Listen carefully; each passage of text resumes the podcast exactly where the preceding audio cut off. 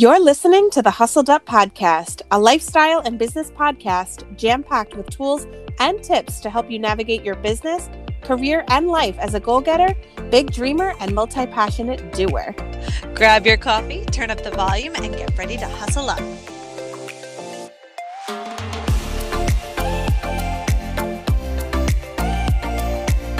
Hello, welcome back to this week's episode of Hustled Up. I am Laura, and it is just me today. Poor Holly, man. She is feeling under the weather once again. Her voice sounds a little raspy, and she really needed to get some rest this weekend. So it is just me here today. But not to worry, I have a super fun episode topic that I've been wanting to do for a while now. So, before I even dive into that or the weekly recap or anything, I really quickly, of course, want to remind you all, wherever you're listening, if you are loving this podcast, to please take two seconds out of your day to rate, review, and subscribe. It really helps us out so much, and we super, super appreciate it. So, I'm really not going to go into much of a weekly recap to be honest because uh, I don't think there was anything too eventful to report this week. I did get to celebrate my grandmother's birthday today, so that was honestly the highlight of my week. This woman turned 96 yesterday, if you could even believe it.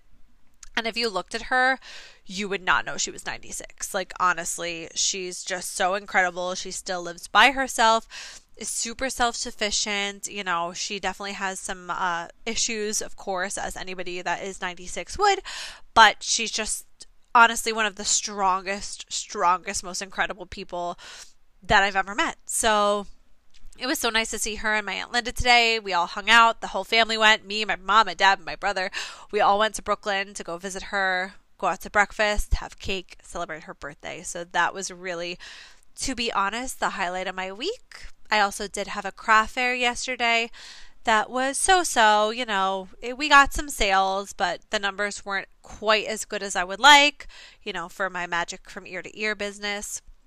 But I do have a ton of ears, ton of ton of Christmas ears in stock. If any of y'all want, if anybody's going to Disney for Christmas time, I have so many Christmas ears in stock. So I'm just gonna shameless plug that right now.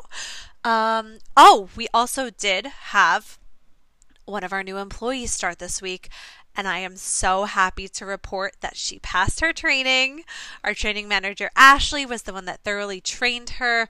And, you know, Ashley killed it, which we knew she would. There was no doubt in my mind that she would absolutely kill it as our training manager, and she did. Uh, I feel totally confident for our new employee to go out next week by herself. It is a short week because we are closed on Thanksgiving and Black Friday. But I'm so happy to report that she passed her training and is starting next week on her own. Of course, we're going to go do some house checks as, you know, you have to do quality control and all that good stuff. But I know a couple episodes ago we talked about what we're doing differently with our new employees. So I'm happy to report that so far so good it is working out for us. So we have another new girl starting uh, the week after and I will absolutely report how that goes as well. So you can really see if our new habits and uh, not habits. Oh my goodness, I'm I'm like already thinking about my topic to see if our new systems are good. So speaking of habits. I actually have a super cool topic today, or at least I think it's super cool and fascinating. It's not super business related, I guess. Well, I don't know. I thought it would be a great thing to talk about because honestly, uh, you could apply all of this to your life to your business, to really anything. I have been reading this book by James Clear called Atomic Habits. It's not a new book, it's actually been out for a while. Um, it is an easy and proven way to build good habits and break old, no, break bad ones. Um, so that is what this book is about. And I'm honestly exactly halfway through and I already have so much I want to talk about with this book. So even though I haven't actually finished reading it yet, I really wanted to come on here really just highlight a couple things that I've learned from this book, how you can apply what I've been learning to your life, and how you can apply it to your business. So, if this is a book that maybe you've had on your list to read and you haven't read it yet, go ahead and skip this episode. Because I am not about that spoilers life. I don't want to spoil this for anybody. I am going to be reading excerpts from this book and give you some facts and whatnot from this book. So if this is on your list and you do not want to get spoilers, you can catch me on the next one. if not, or maybe this is on your list to read and you're like, hmm, I want to learn a little bit more about this and see if this one is for me, then you should definitely keep on listening. Hey, bestie, ever experienced the pain of spilling red wine on the carpet? Or maybe the kids had some oopsies while potty training? Trust us, we've been there. You already know about that time my boyfriend spilled an entire smoothie pitcher on my new carpet. Oh my gosh, what a nightmare that was. But don't stress, people, we got a solution for you. Our carpet cleaning surface reduces and even removes stains from food, pets, and unruly boyfriends. It leaves your rug smelling beautiful and fresh and did you know we can even shampoo your couches too? What are you waiting for, friend? Give us a call at 631 397 0177 for a free quote and be sure to find us on Instagram at Chores and More. Okay, guys, we are back. And as I said, we're going to be talking about the book Atomic Habits by James Clear, an easy and proven way to build good habits and break bad ones. And he says tiny changes remarkable results. That is what it says on the first page. So, before I even dive into anything from the book, I'm just going to define atomic and define habit for you. An extremely small amount of a thing, the single irreducible unit of a larger system, the source of immense energy or power. Habit means a routine or practice performed regularly, an atomic response to a specific situation. So you probably already knew what those words meant, but he does define that on the first page of the book. So I thought it'd be good for me to do that for you as well, just in case you didn't know what it meant. Now, the reason that I was first intrigued to even read this book is because honestly, I feel like if you're a human being alive on this planet right now, you probably can think of a couple, you know, habits off the top of your head that maybe you want to change or some bad habits you want to break or maybe some really good habits that you want to start implementing. And I feel like I am one of those people that if I start building really good habits, I stick with them. but I am a person of routine. I am a person of ritual. So if I start getting in those really bad habits, like if I start, you know, ordering a Starbucks drink every day and spending money that I shouldn't be, if I start getting in the habit of getting ice cream every night, I'm going to keep getting ice cream every night. And just the same way that that works, it works in the reverse as well. I am somebody that if I start going to the gym and I go to the gym every day for a week, you bet your ass I'm going to be going to the gym every day for five weeks, six weeks. So I definitely was attracted to this book immediately because I need to work on this. Like, I'm such an all or nothing person that I am either, like, and I know I'm talking about health a lot just because it's a topic that I'm passionate about that comes to my brain.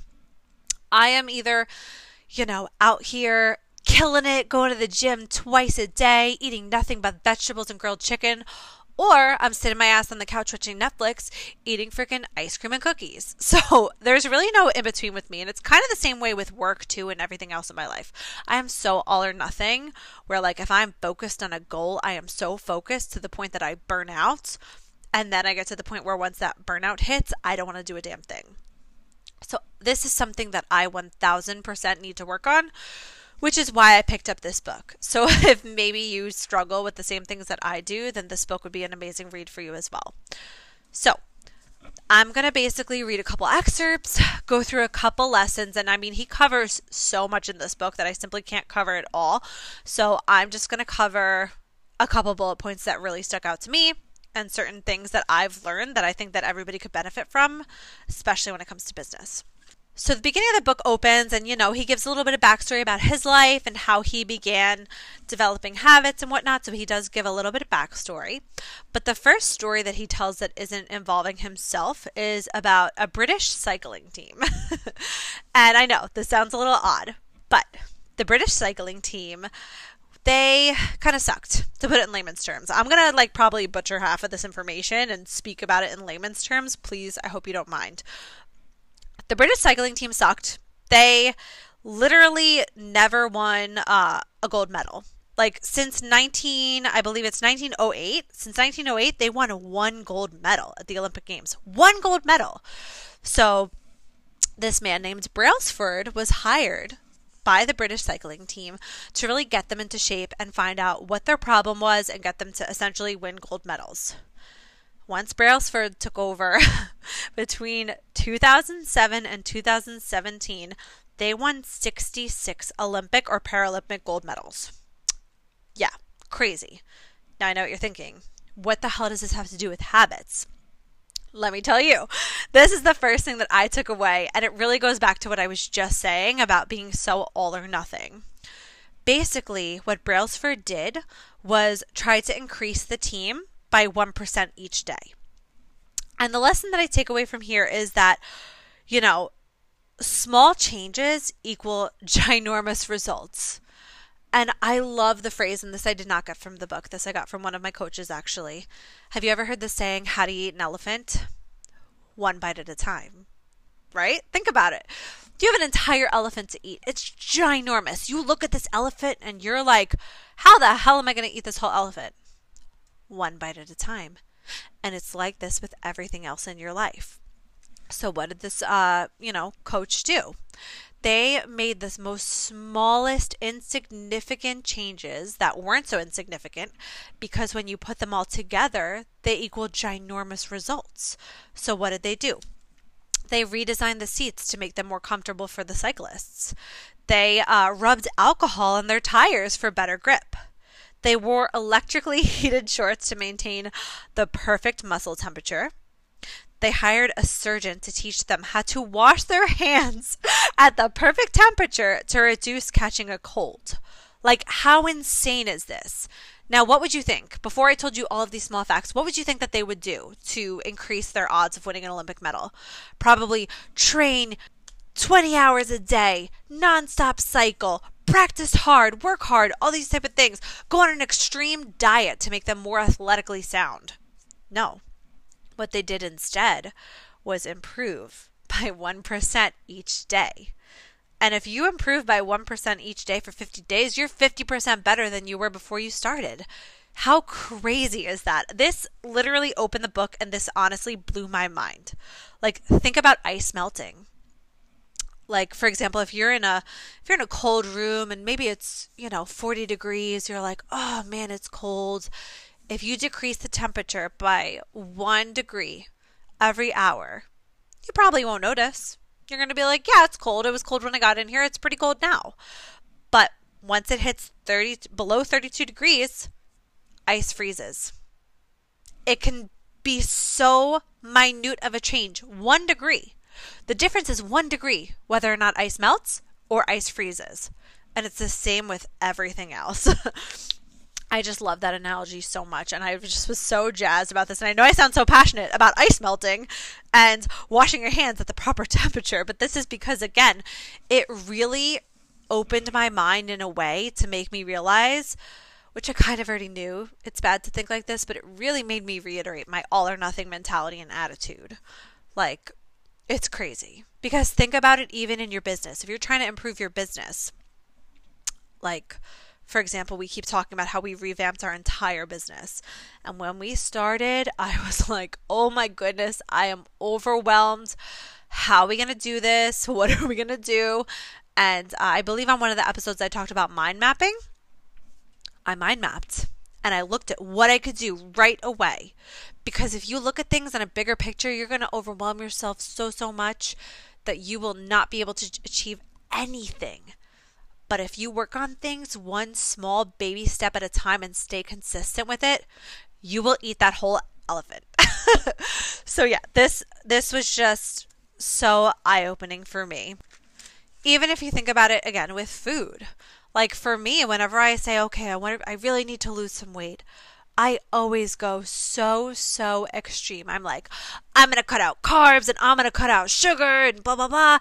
And does it ever work for me? No, because I yo yo diet. I give up all these things because I go so to one extreme and then I lose it. So the way, like right now, actually is a moment in my life where I'm like, okay, I need to get it together a little bit. I really need to focus on losing some weight and getting a healthier lifestyle together. So instead, I am trying to make small changes every day. Whether or not it's super small, like, you know what, I won't have that second helping of pasta. You know what, I'm not going to get ice cream tonight. I'm going to have an apple instead. These small little changes will start to develop habits that will be more long term than just going so extreme. Like if you try to reach that 50% right away, you're going to burn out. you're not going to make these habits stick. But if you increase by that 1% that we talked about, these habits will stick and be much more long term. Okay, the next thing I want to touch on in this book that he mentioned is goal achieving or setting goals. Because while, of course, it's amazing to have goals in mind, it's so important, especially when running a business or trying to achieve anything in life. Goal setting is great. However, if you are only focused on the goal, you most likely won't get there or keep it long term. And it's because, as he says in the book, achieving a goal is only a momentary change. Now, let me read an excerpt from an excerpt from the book so you understand where I'm coming from. Imagine you have a messy room and you set a goal to clean it. If you summon the energy to tidy up, then you'll have a clean room. For now. but if you maintain the same sloppy pack rabbit habits that lead you to a messy room in the first place, soon you'll be looking at the new pile of clutter and hoping for another burst of motivation. You're left chasing the same outcome because you never changed the system behind it. You, tre- uh, you treated a system without addressing the cause. Now, this is so huge, and I love the example of cleaning because, hello, I'm cleaning lady over here. I love this example because it is so true, and I am like tried and true proven example of this because I'm gonna level with y'all and my mom can vouch for me. I was a sloppy, sloppy poppy, messy kid. Like my room was always a disaster. My mom would threaten me with the big black trash can to come in and scoop up all my toys because I was a disaster. Like I really did not learn good cleaning habits until I started doing it on a professional basis because uh, you know, I just I didn't notice, I didn't care. And now that I care, I have developed good habits around cleaning that keep my space from getting outrageously messy. And I see it all the time. I see people that come to us and they're like, oh my gosh, Laura, you know what? I just let my space get so out of control that now I'm just too overwhelmed to maintain it. And it's so true. And it's because they didn't address the system or the root cause or the reason maybe that why it got so messy in the first place. Like I always tell people, first have us come because you're going to be starting from a fresh blank slate of cleanliness but also if we come on a regular basis it's easier to maintain. But if you know times are tough and you can't afford a professional cleaning service of course a way that you can create good habits around living in a clean space is just like he says in this book addressing the root cause. Why do i let this place get messy? What why do I let it get to the place where I need a sudden burst of energy to really clean it?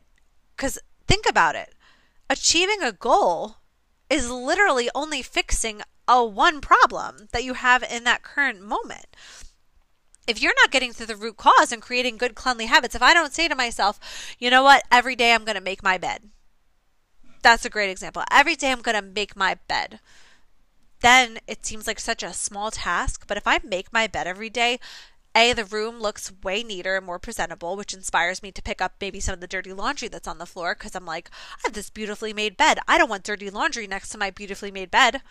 Also, making the bed each day makes you feel like you've accomplished something. You start the day doing something that you're proud of, something that you've accomplished. So, that's a great habit to get into if you want to maintain a clean space maybe starting every morning by uh, you know i'm just going to tidy up the room I do my deep cleanings once a week, maybe every other week, but I'm just going to tidy up the room every single day. It's these small habits. Or it doesn't even have to be you're going to tidy up the room. It could be if I ever see my pillows out of place on my couch, I'm going to straighten the pillows. I'm going to straighten the pillows. You do that for a week. Maybe the next week you say, you know what, I'm going to fold the blankets and I'm going to straighten the pillows. Small changes. Again, it goes back to what we just talked about. Small changes lead to big, big changes. So don't change just a temporary situation. Don't just wait till your room gets incredibly messy to make this big change that's only momentary. Figure out the root cause, change the system behind the root cause. because then you're not temporarily changing the situation. You're permanently changing the situation by changing the system that you have in place. And I mean, I'm just using cleaning as an example because that's what he used, which I just thought it was a great example, honestly. Okay, another thing that he talks about, which I think this is so great because I feel like so many people do this subconsciously without even realizing it, is they make their habits their identity. Now, hear me out. Going back to the cleaning example, because we were just talking about it, I said growing up, I was a messy person. That was part of my identity. I was like, you know what? I'm a mess. So why would I ever want to change it? If you are a smoker, for example, you don't say, I smoke cigarettes. You say, I'm a smoker, or at least most people do. The bad habit becomes your identity. so, something that he says in the book is like all aspects of habit formation, this too is a double edged sword. When working for you, identity change can be a powerful force of self improvement. When working against you, though, identity change can be a curse. Once you've adopted an identity, it can be easy to let your allegiance to it impact your ability to change. Many people walk through life in a cognitive slumber, blindly following the norms attracted to their, to their identity. I'm terrible with directions. Hello, that's me. I'm not a morning person. I'm bad at remembering people's names. I'm always late. I'm not good with technology. I'm horrible at math. Hello, that's also me. and a thousand other variations. When you repeat the story to yourself for years, it's easy to slide into these mental grooves and accept the fact that in time you begin to resist certain actions because, well, that's not who I am. There is an internal pressure to maintain your self image and behave in a way that's consistent with your beliefs. You find whatever way you can to avoid contradicting yourself which this is so interesting. Everything really in this book blew my mind because I never thought about this before. Like, how weird to think that your habits are tied to your identity. But it's so true. I feel like even if it's negative things, as humans, we're so tied to our self identity that we are reluctant to change. Change is scary. Change is uncomfortable. If I can get away with saying, oh, I'm bad at directions or I'm bad at math, and that's just who I am, why would I ever want to get better at those things if I can just lean on the crutch of, well, that's just who I am? It's the same with anything. If you're always late and you self identify as I'm always late, you're never going to work on not being late because that's tied to your identity. And we deep down love our identity. We feel connected to our identity and who we are as a person. But if you can detach yourself from that identity, like if you're somebody that smokes, don't say, oh, I'm a smoker. Just be like, I am somebody that happens to smoke. Because if you say I'm a smoker, you're never going to stop. If you say, like, he even talks about, uh, I don't have notes on this section, but I do remember. He talks about smoking as a habit to quit because obviously that's a habit that so many people want to quit. It's got horrible health benefits.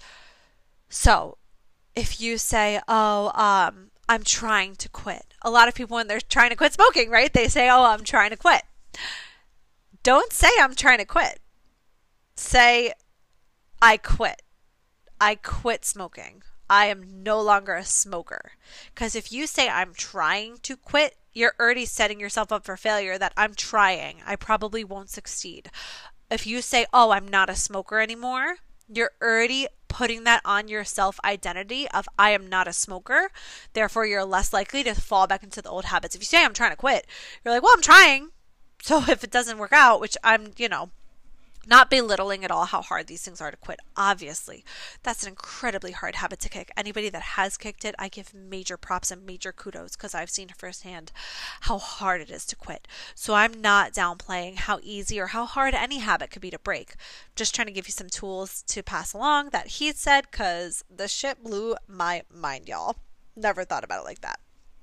Okay, so he also goes over how to create good habits. So, you know, we've been talking a lot about how to, you know, kick bad habits, but he talks about how to create good habits. So, a good way to do that is um, to write it down. Like, if you want to create a habit, write it down and be extremely, extremely specific. Like, I could just be like, oh, um, you know, I wanna, I wanna go for walks more. I, I, I want to go for walks more, but it's not specific. So I'm probably not going to end up doing it. However, if I write down exactly what I'm going to do, when I'm going to do it, and where I'm going to do it, and write it down and put it on paper, I am so much more likely to get this done. For example, if I say, I will walk tomorrow morning at 9 a.m. around Tanner Park that is so specific that there is no wiggle room. There is no way out of that. There's no like, oh, well, you know, I didn't plan it out. No, you planned it. You said when, you said where. So nine o'clock comes, I'm like, oh shit, I gotta go walk at Tanner Park at nine o'clock. And I'm more likely to go do it. Be extremely specific with all of your habits. Another good way is to use uh, what he calls habit stacking. So, for example, say, um, you know, I want to read more. Say I'm like, I, I want to read more. I want to read more self help books. I want to read business books, whatever. So I have to say to myself after one of my current habits, I will do my new habit that I want to do. So one of my habits now is that I like to scroll through TikTok. That's a habit that's not necessarily good or bad. I mean, it can be bad if you do it too much. It's a pretty neutral habit that I have. So I could say to myself after I excuse me, after I scroll through TikTok, I will read 10 pages of a book. So you habit stack, you kind of get a reward and then you do the task that maybe is not as glamorous or not something that you're dying to do. Another good thing to do is to design your environment in such a way where you're more likely to do whatever you would want to do. So, for example, if I'm trying to eat better, but I always have cookies on my kitchen table, of course I'm going to eat the freaking cookies. I'm human. I love cookies. I have a sweet tooth, okay? But if I replace that box of cookies and instead I put bananas in that same spot, I'm more likely to eat fruit instead of sweets. So you want to design your environment to set yourself up for success. If I want to wake up at 5 a.m. and go to the gym before I start my workday, I have to set myself up for success. Maybe I will put my workout gear right next to my bed. So when I wake up, all I have to do is put on my workout gear, put on my shoes, and go. Set myself up for success. If I didn't plan out my workout outfit, I'd probably wake up, roll out of bed, and say, Oh, I don't really feel like it. But if I've set up my whole environment with cues and obvious things that are visible, it's going to help you and myself create better habits. Okay. Now, how to break a bad habit. you kind of want to do the opposite. You want to make it invisible. You want to make it unattractive, difficult, and unsatisfying. So, you want to do the exact opposite. Reduce the exposure, remove the cues of your bad habit, take them out of your environment. So, if I really want to quit cookies, take those damn cookies out of the environment. And I know this can be difficult, obviously, if you live with a family or you have young kids that you don't want to deprive them of cookies just because you're trying to diet. There's still plenty of ways that you can set yourself up for success. Instead of having them out in a visible area, put them in a pantry and put them away. Put them on the very top shelf that, you know, you know, you don't have to you don't have to look at them every day. Just try to reduce your exposure to the bad habits. Okay, next we're going to talk a little bit about mindset shifts. And I'm sure you've heard about this before, but he did talk about it in the book and it was a great reminder for me. So, when it comes to habits or anything that you have to do that you don't really always feel like doing, change your phrasing to instead of I have to, change it to I get to. And I'm sure you've heard this one before, like I said, but it's so true. So, I'm going to read a little bit from this book because he tells this story too that I think is so great. You have to get up early for work, but instead say you get to. You get to get up early for work. You get to make another sales call for your business. You get to cook dinner for your family. By simply changing one word, you shift the way you view each event. Your transition from seeing these behaviors as burdens turns them into opportunities. The key point is that both versions in reality are true. You have to do these things, but you also get to do them. You can find evidence from whatever mindset we choose. And now this this is really incredible. It says, I once heard a story about a man who uses a wheelchair. When asked if it was difficult being confined, he responded, I'm not confined to my wheelchair. I'm liberated by it. If it wasn't for my wheelchair, I would be bedbound, never able to leave my house. How amazing is that? Like that's incredible. Like that that man is incredible because not a lot of people would have that mindset. A lot of people, myself included, would probably be like, "Oh my gosh, my life is so confined. I'm so restricted." But instead, he saw his wheelchair as a blessing. I'm not confined. I'm not restricted. I get to use this wheelchair to be liberated. And that's incredible. And I'm sure that that man lives a very, very happy life if he is able to shift his mind like that.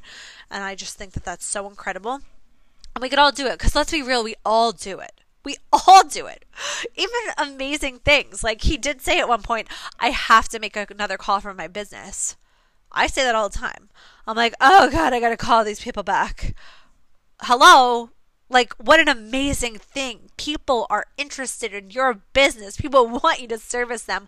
What an incredible, amazing opportunity. I have to go work out. Oh my God. No, you get to go work out. You were given the gift of legs that work. Your body is able to work out. You get to go work out. And I know that this is not easy. When it's like 6 a.m. in the morning and you're like, oh shit, I'm sore. I'm tired. My bed is so warm. I don't want to get up. Of course, the first thing that comes to your mind is not, oh, yeah, I get to. No. But make the change. Even if you're not feeling it, even if you're really like, oh, I don't want to get to go work out right now. It's the last thing I want to do. If you're going to commit to doing it, change your mindset and it'll guaranteed flip the switch. And again, this is not going to happen overnight, but if you say this to yourself every day and you're just conscious of it, just be aware of it, even just recognizing it will probably change your mindset so much that you'll be amazed. I'm going to work on this because I am not very good at doing this. I'm going to be real with y'all. I am not good at this. And this is something that I absolutely want to start implementing because, especially Thanksgiving is around the corner. And it's so easy to not remember gratitude in the day to day. Like, let's be real, times are tough, it's hard. It's really hard to have gratitude in these moments where maybe you're stressed or you're struggling, but changing your mindset and bringing gratitude and like saying I get to, that's having gratitude. I get to. That's going to change your entire day and your entire perspective. So, I'm going to try it. I think you guys should try it and let me know how it goes. All right, there is one last thing I want to go over, and then I am done chewing y'all's ear off. And then I'm going to read the rest of this book and come on and do a part two of what else I have learned. If you guys enjoyed this, because I got a lot of value from this book, so I'm just trying to sum it up and take bits and pieces that I really enjoyed. So, chapter 11 is called Walk Slowly but Never Backward, and I think that that was so interesting. And essentially, he tells a story about a man who uh, his name was Jerry Olsman. He's a professor at the University of Florida. He was a photography teacher, and he did a little experiment where he split the classroom into two groups. And group A, he was like, okay, guys, your assignment is going to be based on quantity. So, as many photos as you can get done, that's how you're going to be graded. If you get me a ton of photos, you get an A. If you don't get me that many photos, you get an F. But quality does not matter. It's just about the quantity. Group B, your task and your assignment is quality. I want the most perfect picture, but only one. All you have to produce for me the whole semester is one picture, but it has to be the perfect picture. Which group do you think got better results?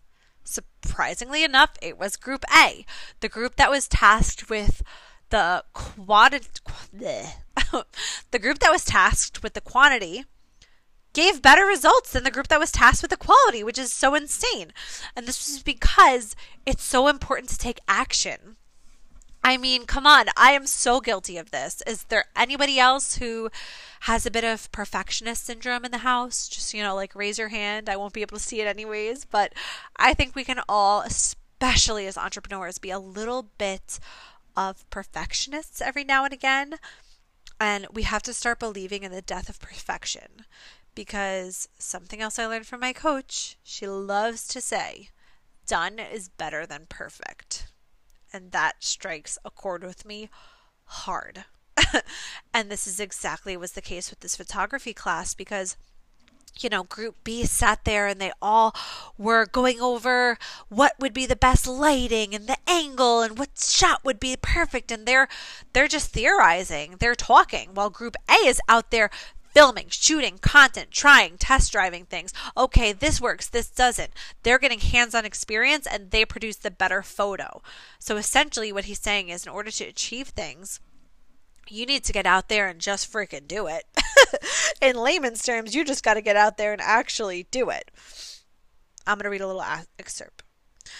It's easy to get bogged down by trying to find the optimal plan for change, the fastest way to lose weight, the best program to build muscle, the perfect idea for a side hustle. We are so focused on figuring out the best approach that we never actually take action. And I am so guilty of this. So guilty of this. like I I I feel this so hard and it's so true. I mean, how many of y'all don't get things done because you're redoing them and redoing them and I'm so guilty of this even with social media as an example. Sometimes before I post a video, I film it, the most simple video, like five times, and I am just wasting time. Whereas if I just filmed it and got it out there, I'd be able to produce so much more content but because I'm so obsessed with perfection, and I have been working on this and I have gotten a lot better with this, but it's just you have to take action to get things done. You have to take action and not just theorize to get things done. And it's the same with habit building. If I say to myself, oh, yeah, um, you know, I want to go on a diet, but I, I'm sorry, I keep using the diet thing. It's just a really good example and I'm passionate about health. So it's just what I'm using. I'm sorry. But yeah, I want to create the perfect diet.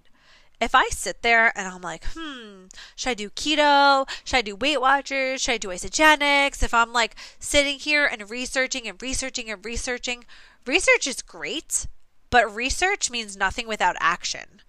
If I'm like, hmm, okay, you know what? I'm going to eat a piece of fruit tomorrow. That's better than me spending 24 hours researching the ins and out of keto. you know what I'm saying? Like, you have to take action to achieve anything in life. And just remind yourself every day that done is better than perfect because I think that that is such a powerful, powerful message. All right, guys. I really hope that this was helpful. Please report back if you like this or if you have read this book, or maybe if after this episode you want to read this book. I'm really enjoying it. Like I said, I'm halfway through, so I do plan to finish this book, maybe come back for a part two, and give you some more tips because I'm really going to work to implement some of these that I've gone over because it's so easy to sit here and read this book and say, oh my goodness, these tips are so great all these things that I'm learning are so great, but if I never take action, like I just said, and implement them, nothing's going to change. Nothing's going to be different in my life. So I need to, now that I have this information, reflect on it and figure out what bite of the elephant I'm going to start with and tackle it one bite at a time. So please let me know if you found this helpful. I do have a Monday morning affirmation for you guys because, of course, cannot leave you without one. So it's a long one, but I really like it. And again, I thought that it was really good for Thanksgiving week. A uh, little bit about gratitude. So here we go. I am the architect of my life. I build its foundation and I choose its contents. I decorate my life with hope, health, and gratitude. And I love this because honestly, it's so true. And I think we forget that. Like, obviously bad things happen every day to us. Bad things happen to everybody. But I think that people do tend to also forget that they are in control of their life. If there's somebody in your life that does not bring you joy, if there's something in your life that does not bring you joy or happiness or gratitude, you're the architect. You know, cross out that blueprint. Cross out that person. no, don't just start kicking people out of your life, but you know what I mean you're in control of your life for the most part. You're not in control of everything that happens to you, but you are the architect of your life. So you choose what to fill your life with and who to fill your life with. So just remember that. And remember to always have gratitude, especially coming up on Thanksgiving. Remember to have gratitude always because there is so much to be grateful for. Literally, the fact that we have legs, that we're breathing. You wake up every day and you're breathing, you have something to be grateful for. So, I'm going to get off the soapbox. I just wanted to, you know, um, remind you of that. It's again, it's because I was just hanging with my grandma. Like, she really, she's one of the most, I don't even know how to say it. She just, she lives her life with gratitude and positivity. Even at 96, in constant pain, struggling to walk, she lives each day with gratitude, and it's so inspiring. And I hope to be like that one day. I really do. So I wanted to leave you with that. And I hope you enjoyed this episode. Please let me know and please go follow us on Instagram at Hustled Up Podcast. You can find me personally on Instagram and TikTok at Laura Ann Natoli. You can find Holly on Instagram and TikTok. Homegirl's blowing up on TikTok, so go find her at Planning and Polish. And please go follow at and More on Instagram and TikTok as well. We are still doing the dancing every day for votes. So we're a little crazy. I'm running out of dances, to be honest. So if you have any good ones, please send them my way so that I can learn them because I am running out. Um, but yeah, go check us out over there. Thank you so, so much to everybody who's been voting for us every day. It really means the world. I, you know, I, we're up against some big companies, but I'm hoping that this is our year. And I hope that you all have a wonderful Thanksgiving. Enjoy yourself. We got Black Friday. That's the real holiday in my eyes. oh gosh, consumerism. Uh, but yeah, enjoy your holiday. Enjoy some time off. Get some much needed relaxation. And I cannot wait to talk to you next week. Bye, guys.